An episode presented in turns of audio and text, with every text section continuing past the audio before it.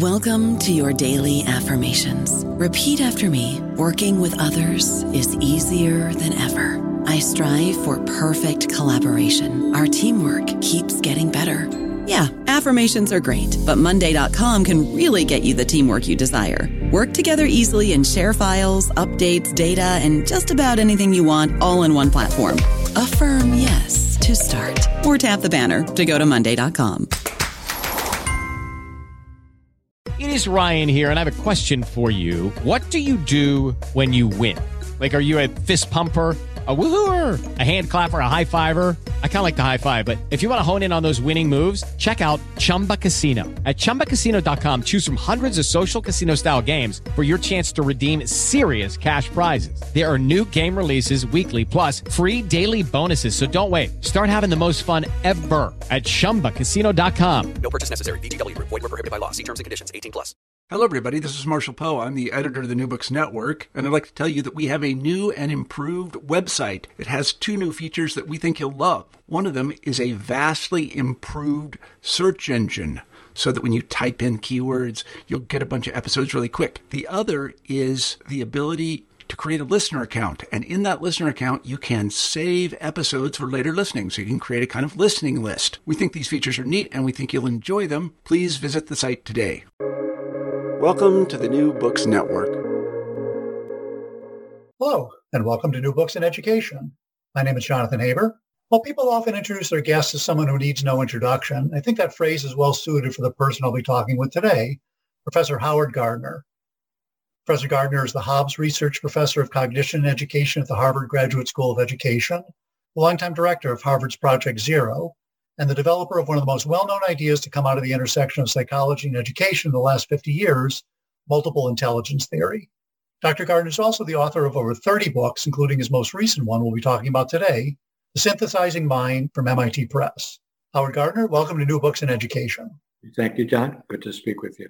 Well, your new book is a memoir full of biographical detail You've really written a biography of your own mind, or more specifically, a study of how you came to have and realize you have a synthesizing mind. Can you explain why you chose to use, really create this new genre of memoir? Sure. I've been studying human mind ever since I became interested in psychology many years ago, but I've almost always focused on other people's minds. And that's what psychologists often do. We do experiments, we do observations, and we try to describe how people think. And that's been an activity that I've enjoyed doing.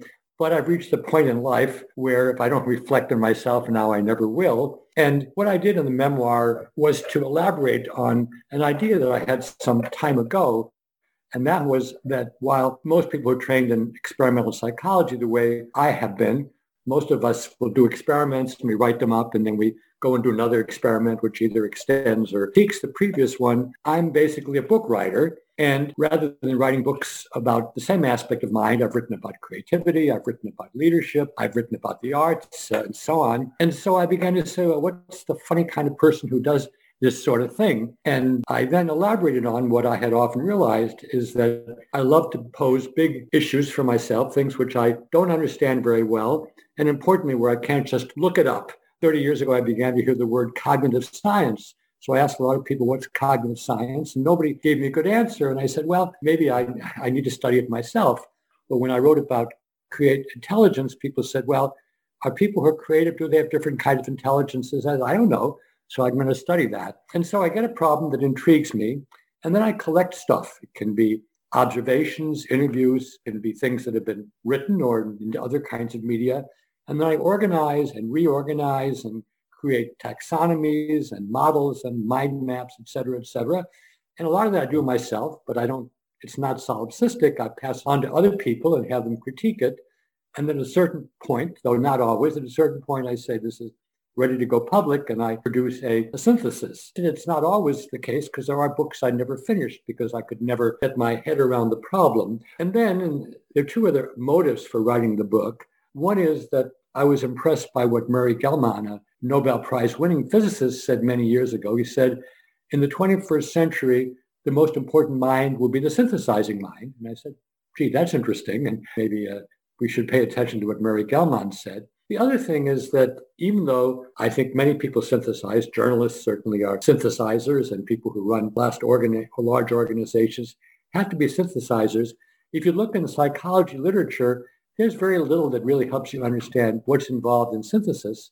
And I think I know why. We psychologists like to do experiments, as I said, and we can do those pretty efficiently and write them up and get publications. Synthesizing can take years. Charles Darwin was probably the greatest synthesizer in biology.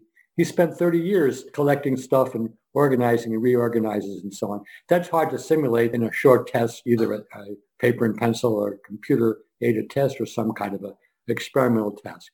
So that's maybe more than you want to know, but those are all the things that were in my mind when I decided to write an intellectual memoir about synthesizing. And before we get into sort of how you determined you had one, you've described how you started this journey, but uh, how would you describe a synthesizing mind?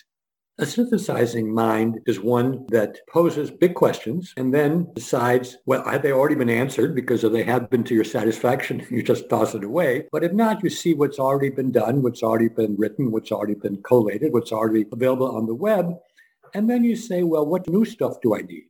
And as this empirical scholar, I often will do surveys or do interviews or done experiments. And then the, the art of synthesizing, or we might even say the, the soft science of synthesizing, is to organize and reorganize and try putting stuff together in all different kinds of ways until it finally clicks for you. And if I say, gee, that's the answer I was looking for, but you don't want it to be just your own answer. So any reasonable synthesizer tests it with various other people. I have colleagues, I have family, and sometimes people say, go back to the drawing boards. But then uh, eventually, I hope an editor will say, well, this is worth bringing out to the public. And then that synthesis is over, at least for a while. You trace this sort of thinking back to your childhood. What were some of the clues from early on that your mind worked this way? Well, of course, when you're young, you either don't think about your mind at all, or you assume everybody else has mind like yours. And sometimes people go through life like that. that. That's not a good idea. That's why I think multiple intelligence, this idea caught on because it opens up to the fact that people have different kinds of minds. But first of all, as a child, I was curious. That's not that unusual. I also loved to read, and I read encyclopedias.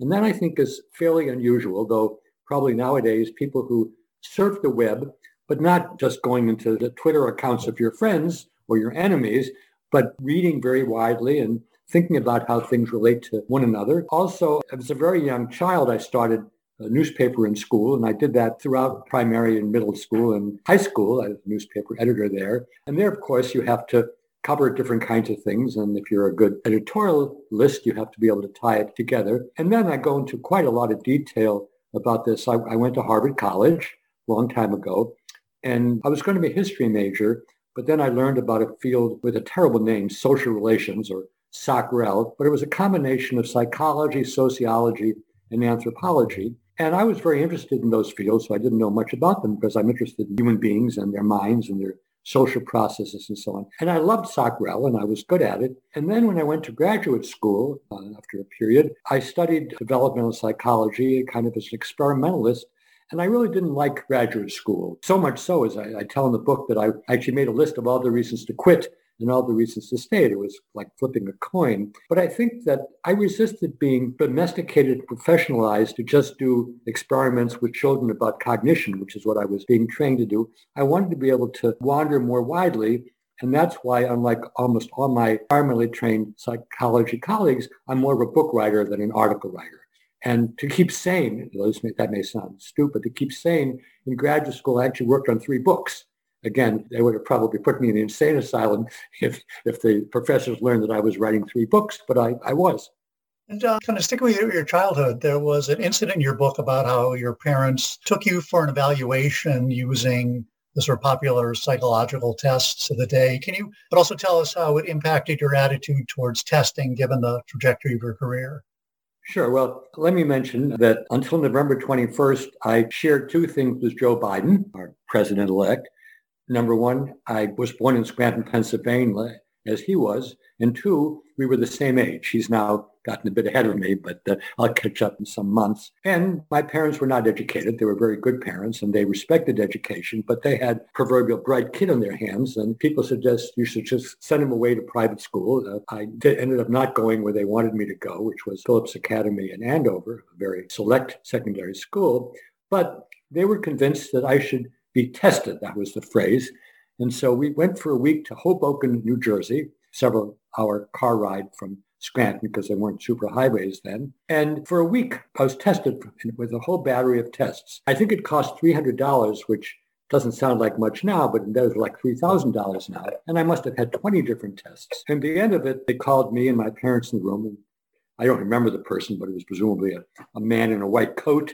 And he said, well, you know, Mr. and Mrs. Gardner, you've got a talented kid. Howard can probably do most anything, but he has special gifts in the clerical area, which didn't mean that I could become a priest, but that I was good at going through lists and cussing off all the letters of a certain sort or not crossing up other ones. And even though I didn't know much about psychology at the time, I said to myself, what a waste of time to take all these tests and be told I could be a clerk, something I don't want to do and something doesn't require any kind of expansive mind.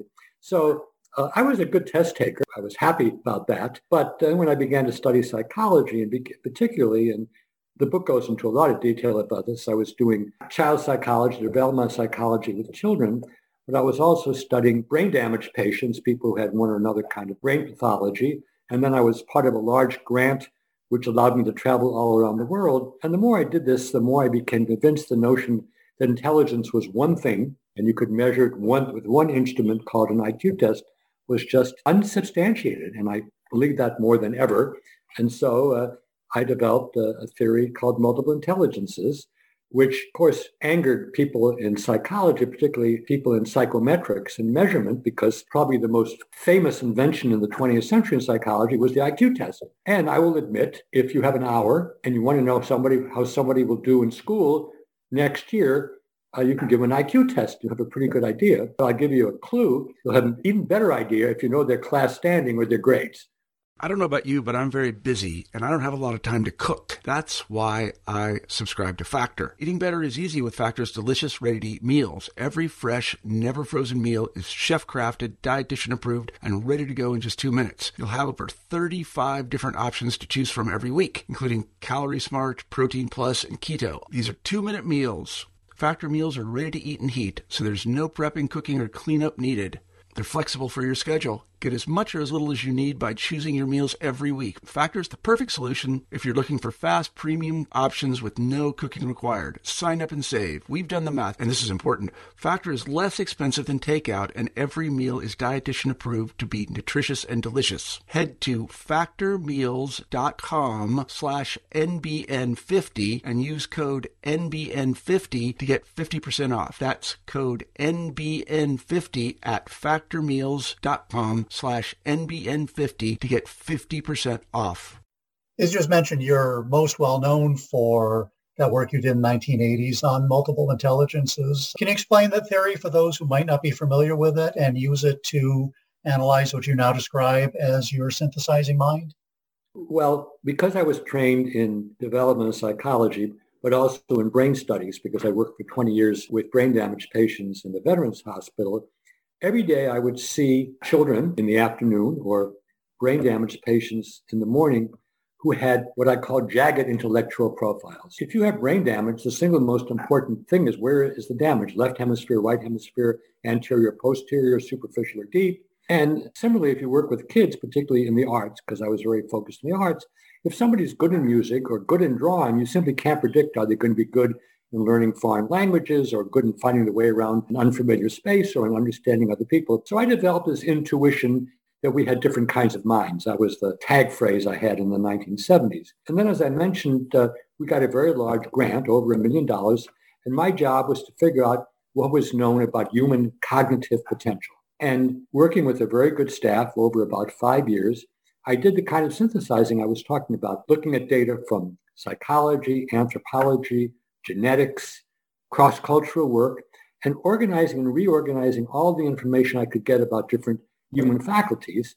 And at the end of the day, I decided there are about seven distinct human faculties, human capacities. And then I don't remember how, and nobody else remembers it either, I made the fatal decision to call these separate intelligences. If I'd written a book called Seven Talents, or maybe even Seven Computational Capacities, it would have been just another addition to the library. But I decided to call this multiple intelligences. And not only did this excite general readers, it annoyed the hell out of psychologists who said intelligence is one thing. We know how to measure it. Who does this guy looking at anthropology and genetics and so on give me a break? So I became well known in education and in, in popular cognitive and social science. And I could have spent the rest of my life either marketing or packaging or commodifying multiple intelligences. Um, and some other people have done that, but I actually, having the synthesizing kind in mind, I didn't keep doing that. I went on and did other things. And I, and I think, Jonathan, that one of the reasons I wanted to write this book is because I wanted to say to people, I'm more than the MI guy. I'm more than multiple intelligences guy. And moreover, and this is the question you were asking, I don't think my theory, multiple intelligences, is a particularly cogent, coherent, and comprehensive explanation of what I do. I think synthesizing requires a different kind of intellectual model. And one of the things I'm doing now is trying to understand better who are synthesizers, where do they come from, how do they use their mind? And in my terms, since I believe we have these seven or eight or nine different computers, how do people use these computers conjunctively to do synthesis? Expanding on the work you've done since MI, you've done a lot of work. Most recently, you've been focused on ethics through something called the Good Work Project. Can you describe that work? Yes, and I would never have arrived at that project if two things hadn't happened. One was I had some close colleagues who shared interests of mine, and we spent a year together. But two of the three of us had seen our own ideas very badly abused. And in my case, it was the idea of multiple intelligences. In the early 90s, I learned that in Australia, in one of the states there, there was a educational program that was being used throughout that state, which classified each racial and demographic group in terms of which intelligences it had and which ones it lacked. And I said, this is preposterous. We don't even have good tests of the intelligence how can you possibly say if a person belongs to this group or has this color of skin, for that matter, is a woman rather than a man, or is from, from Asia rather than from Europe or Latin America, they have one set of intelligence and not another. So I began to ponder that a great deal, as did these colleagues, Bill Damon and Mike Csikszentmihalyi. And together in the middle 90s, we developed a project called the Good Work Project. And the question the project asked, how can you do things that are of high quality but also things which are done ethically and morally. And if that question was timely in 1995, it's certainly highly timely in 2020 when so many of our professions are under attack, especially science and expertise, and so many of our institutions are feeble and frail compared to way they were 20 or 30 years ago. It's really important not only that we do work well, but that we do work in an ethical and moral way. And I'm very fortunate. I have wonderful colleagues who work with me at uh, Project Zero at Harvard. And we're studying all sorts of aspects of good work, good play, good citizenship, and trying to understand not just how you do things at an expert level, not only are you engaged with it, that's important, but do you carry it out in an ethical, moral way? And of course, you can't look up what the ethical and moral ways are. That's often a matter of discussion. So we're very interested and how do people discuss and debate and decide what to do when they're confronted with a difficult situation? And then do we learn from? We talk about five Ds of with of dilemmas, discussing, debating, deciding, and then debriefing. And probably as long as I continue to do work, I'm going to try to understand the moral and ethical challenges that people face and uh, how can we deal with them. And of course, I do it in a society which thinks about itself as being democratic though that's been challenged. That's small d, Democrat. But we live in a world where not every society is democratic or even aspires to be democratic. And so the question of how do we deal with difficult issues without either burning the planet or blowing it up, these are issues I'm not going to solve, but whatever energies I have and whatever energies my research group has, that's what we're working on. Well, it sounds like synthesizing minds are going to be necessary now more than ever. But uh, at the end of your book, you actually group the synthesizing mind with four other types of minds. Can you talk about what those are and how you came up with them and maybe how this framework just generally fits with your previous work? That's a big assignment. I'll talk about the five minds, but I also want to talk a bit about computing and synthesizing because I think that's very important as well. In a book I, I wrote called Five Minds for the Future, I talked about three kinds of cognitive minds. These are having to do with thinking and problem solving. One of those is disciplined. The second is synthesizing. A third is creative. And they're kind of continuum. Discipline is kind of you know, basically knowing what you're doing. Synthesizing is putting stuff together. And creating is trying to do something that's new and even mind changing. And A good way to think about that is textbooks. Textbooks are always syntheses, but some textbooks occasionally open up the field in a new way. When Paul Samuelson wrote a textbook in economics, that changed how economics was taught for a generation. William James, the great psychologist, wrote a book in 1890 called Psychology, and for the next decades, that's how. So some syntheses are creative, but you can't make them creative. Some of them just are. I also talk about two other kinds of minds, which are the minds that the Good Work Project is interested in, what I call the respectful mind and the ethical mind. And of course, those involve cognition, but they really have to do with our relationship with other people. Respect is with our neighbors, our friends, our family, people whom we see every day. Ethical is how do we fill the roles of workers and professionals and citizens? How do we deal with people whom we don't know personally, don't have a family relationship with or a neighborly relationship, but we still have to try to do the right thing. And that's what I think is particularly challenged these days. What I didn't write about then, but I've begun to write about it now, is the role of computing and artificial intelligence and what's called deep learning in these minds. I'm thinking about it naturally in relationship to synthesizing particularly, because any synthesizer now would be foolish not to make use of the best computational capacities and programs available. If some entity that somebody devised or some deep learning algorithm can take a look at all my data and organize it, I'm very grateful. In the COVID era, that's very valuable. But I don't think AI synthesis can be a replacement for human synthesizing because I think the decision about which questions to look at, which programs and algorithms to use, and then importantly, when you get some kind of an organization of the data, do you necessarily follow that or do you say, wait, this may be excellent, but it's not ethical? These are things that I think are human decisions, and at least for the foreseeable future, they'll be made by human beings, or at least they should be. Maybe 500 years from now, they'll be done entirely by entities which are smarter and more ethical than we are, well, that would be the post-humanoid or post-anthropomorphic era. That would be the era of just smart machines and ethical machines. Okay, well, we have that to look forward to, I guess. well, maybe you do. I, don't, I don't expect to be around. I'm just curious. Uh, a lot of people I've interviewed on this podcast and elsewhere work in the field of philosophy. Uh, now, before philosophy itself became as academic as it is now, I always considered it a field where synthesis of different ideas took place. And hope these aren't fighting words, but given, given the scope and nature of your work over the years in the mind and aesthetics and ethics, um, might you be a philosopher? Well, probably philosophers would say I'm a philosopher manqué. That is, uh, in spite of my desires, I don't qualify. But it's a good question because when I was in college, philosophy was already very academic and very oriented toward logic. And that was not something I was good at or interested in. But as a graduate student, there was nobody who was more influential on me than a philosopher named Nelson Goodman. And Nelson was a great philosopher, was much nicer to me than to his philosophy graduate students because I wasn't trying to invade his terrain where he'd have to tell me everything I had right. And I think a lot of my systematic thinking, if I have that kind of thinking, comes from working with Nelson Goodman. I, in the book, I point out that Goodman once said to me, when I read something, as soon as I get to a sentence that doesn't make sense, I stop reading. And that's a pretty terrible thing to say to a student, but it really, it, it's influenced me ever since. One of the things that one discovers about oneself is when you get a magazine or when you go to a bookstore, where do you look first? And often I'll read philosophy reviews first. And so I think that's an indicator that even though I don't know that I could have been a good philosopher, it's something I'm very interested in. The book that I feel is most me these days, other than my autobiography, my memoir, is a book called Truth, Beauty, and Goodness Reframed, which is really a philosophical book. It wasn't much noticed, but when it got a favorable review from Alan Ryan, who's a philosopher, I felt very good about that.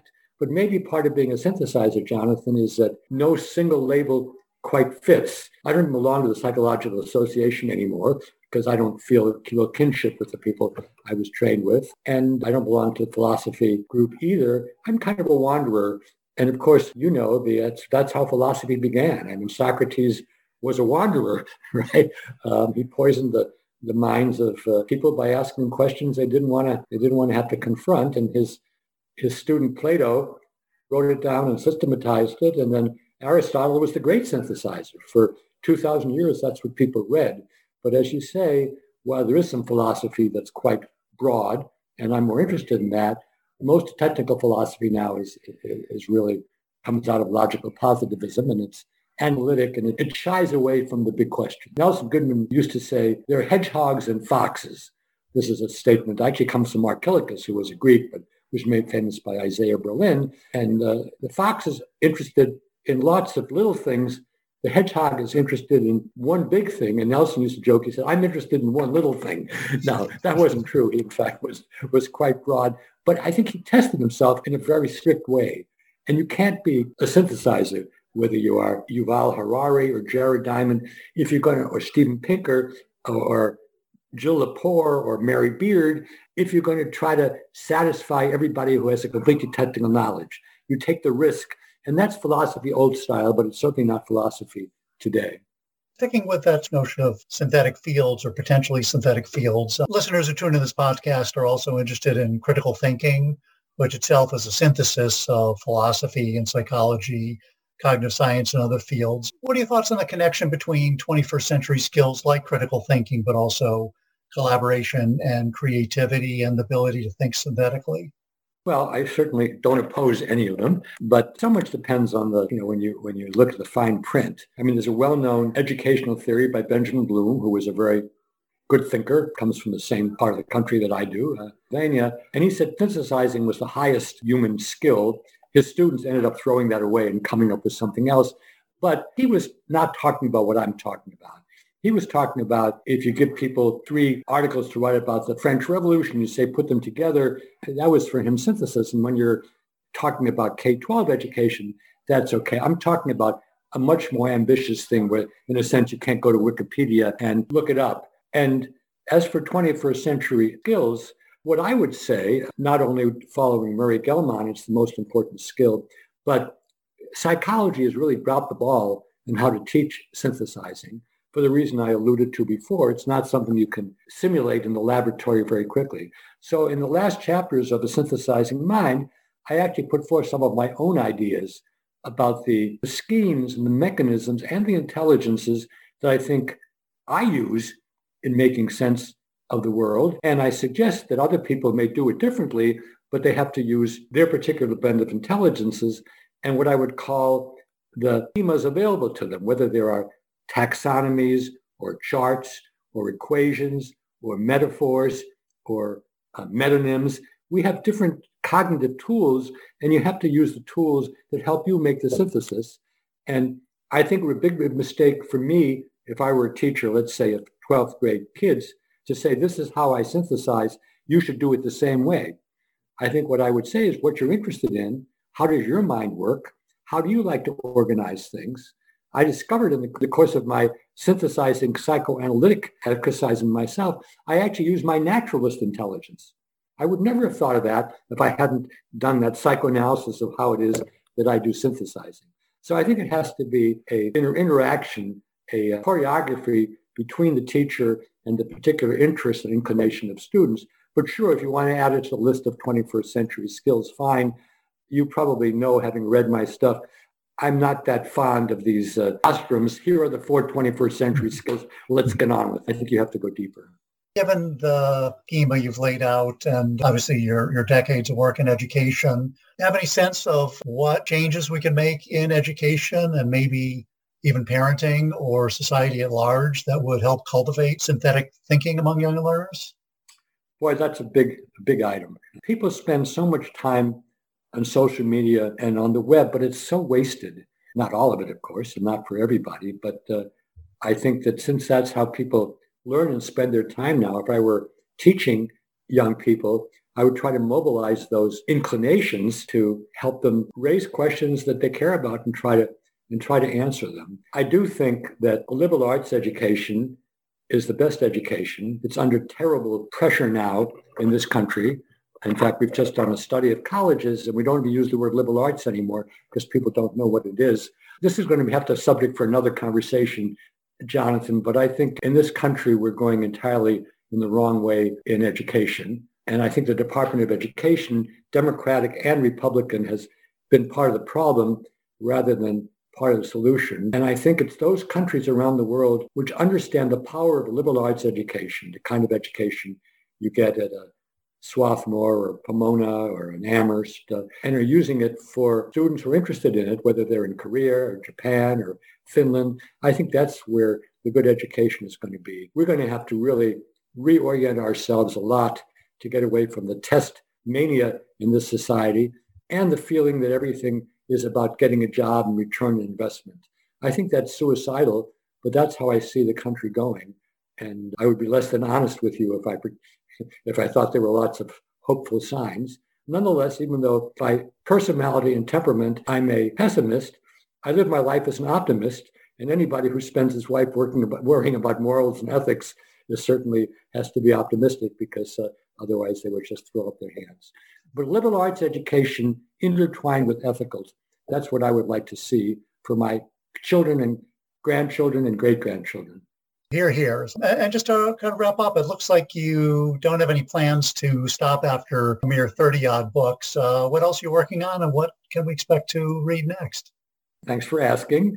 One thing I would never have thought until five years ago was that I be- would become a blogger. And I've blogged four or 500 times. These are essays from 500 words to 5,000, and um, they're available on my website. So, so I do a lot of writing about things that just interest me.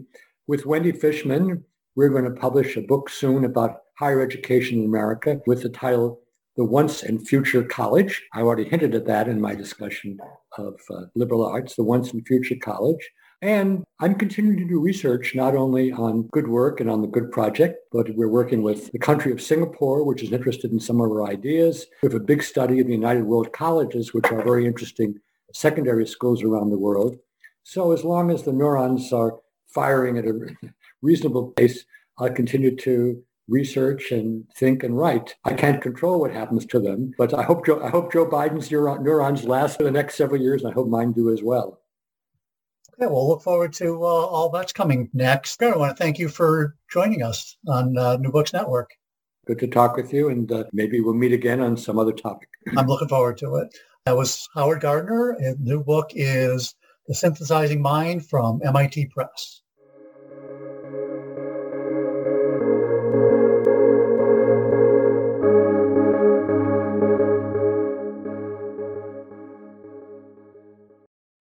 Is Ryan here, and I have a question for you. What do you do when you win? Like, are you a fist pumper?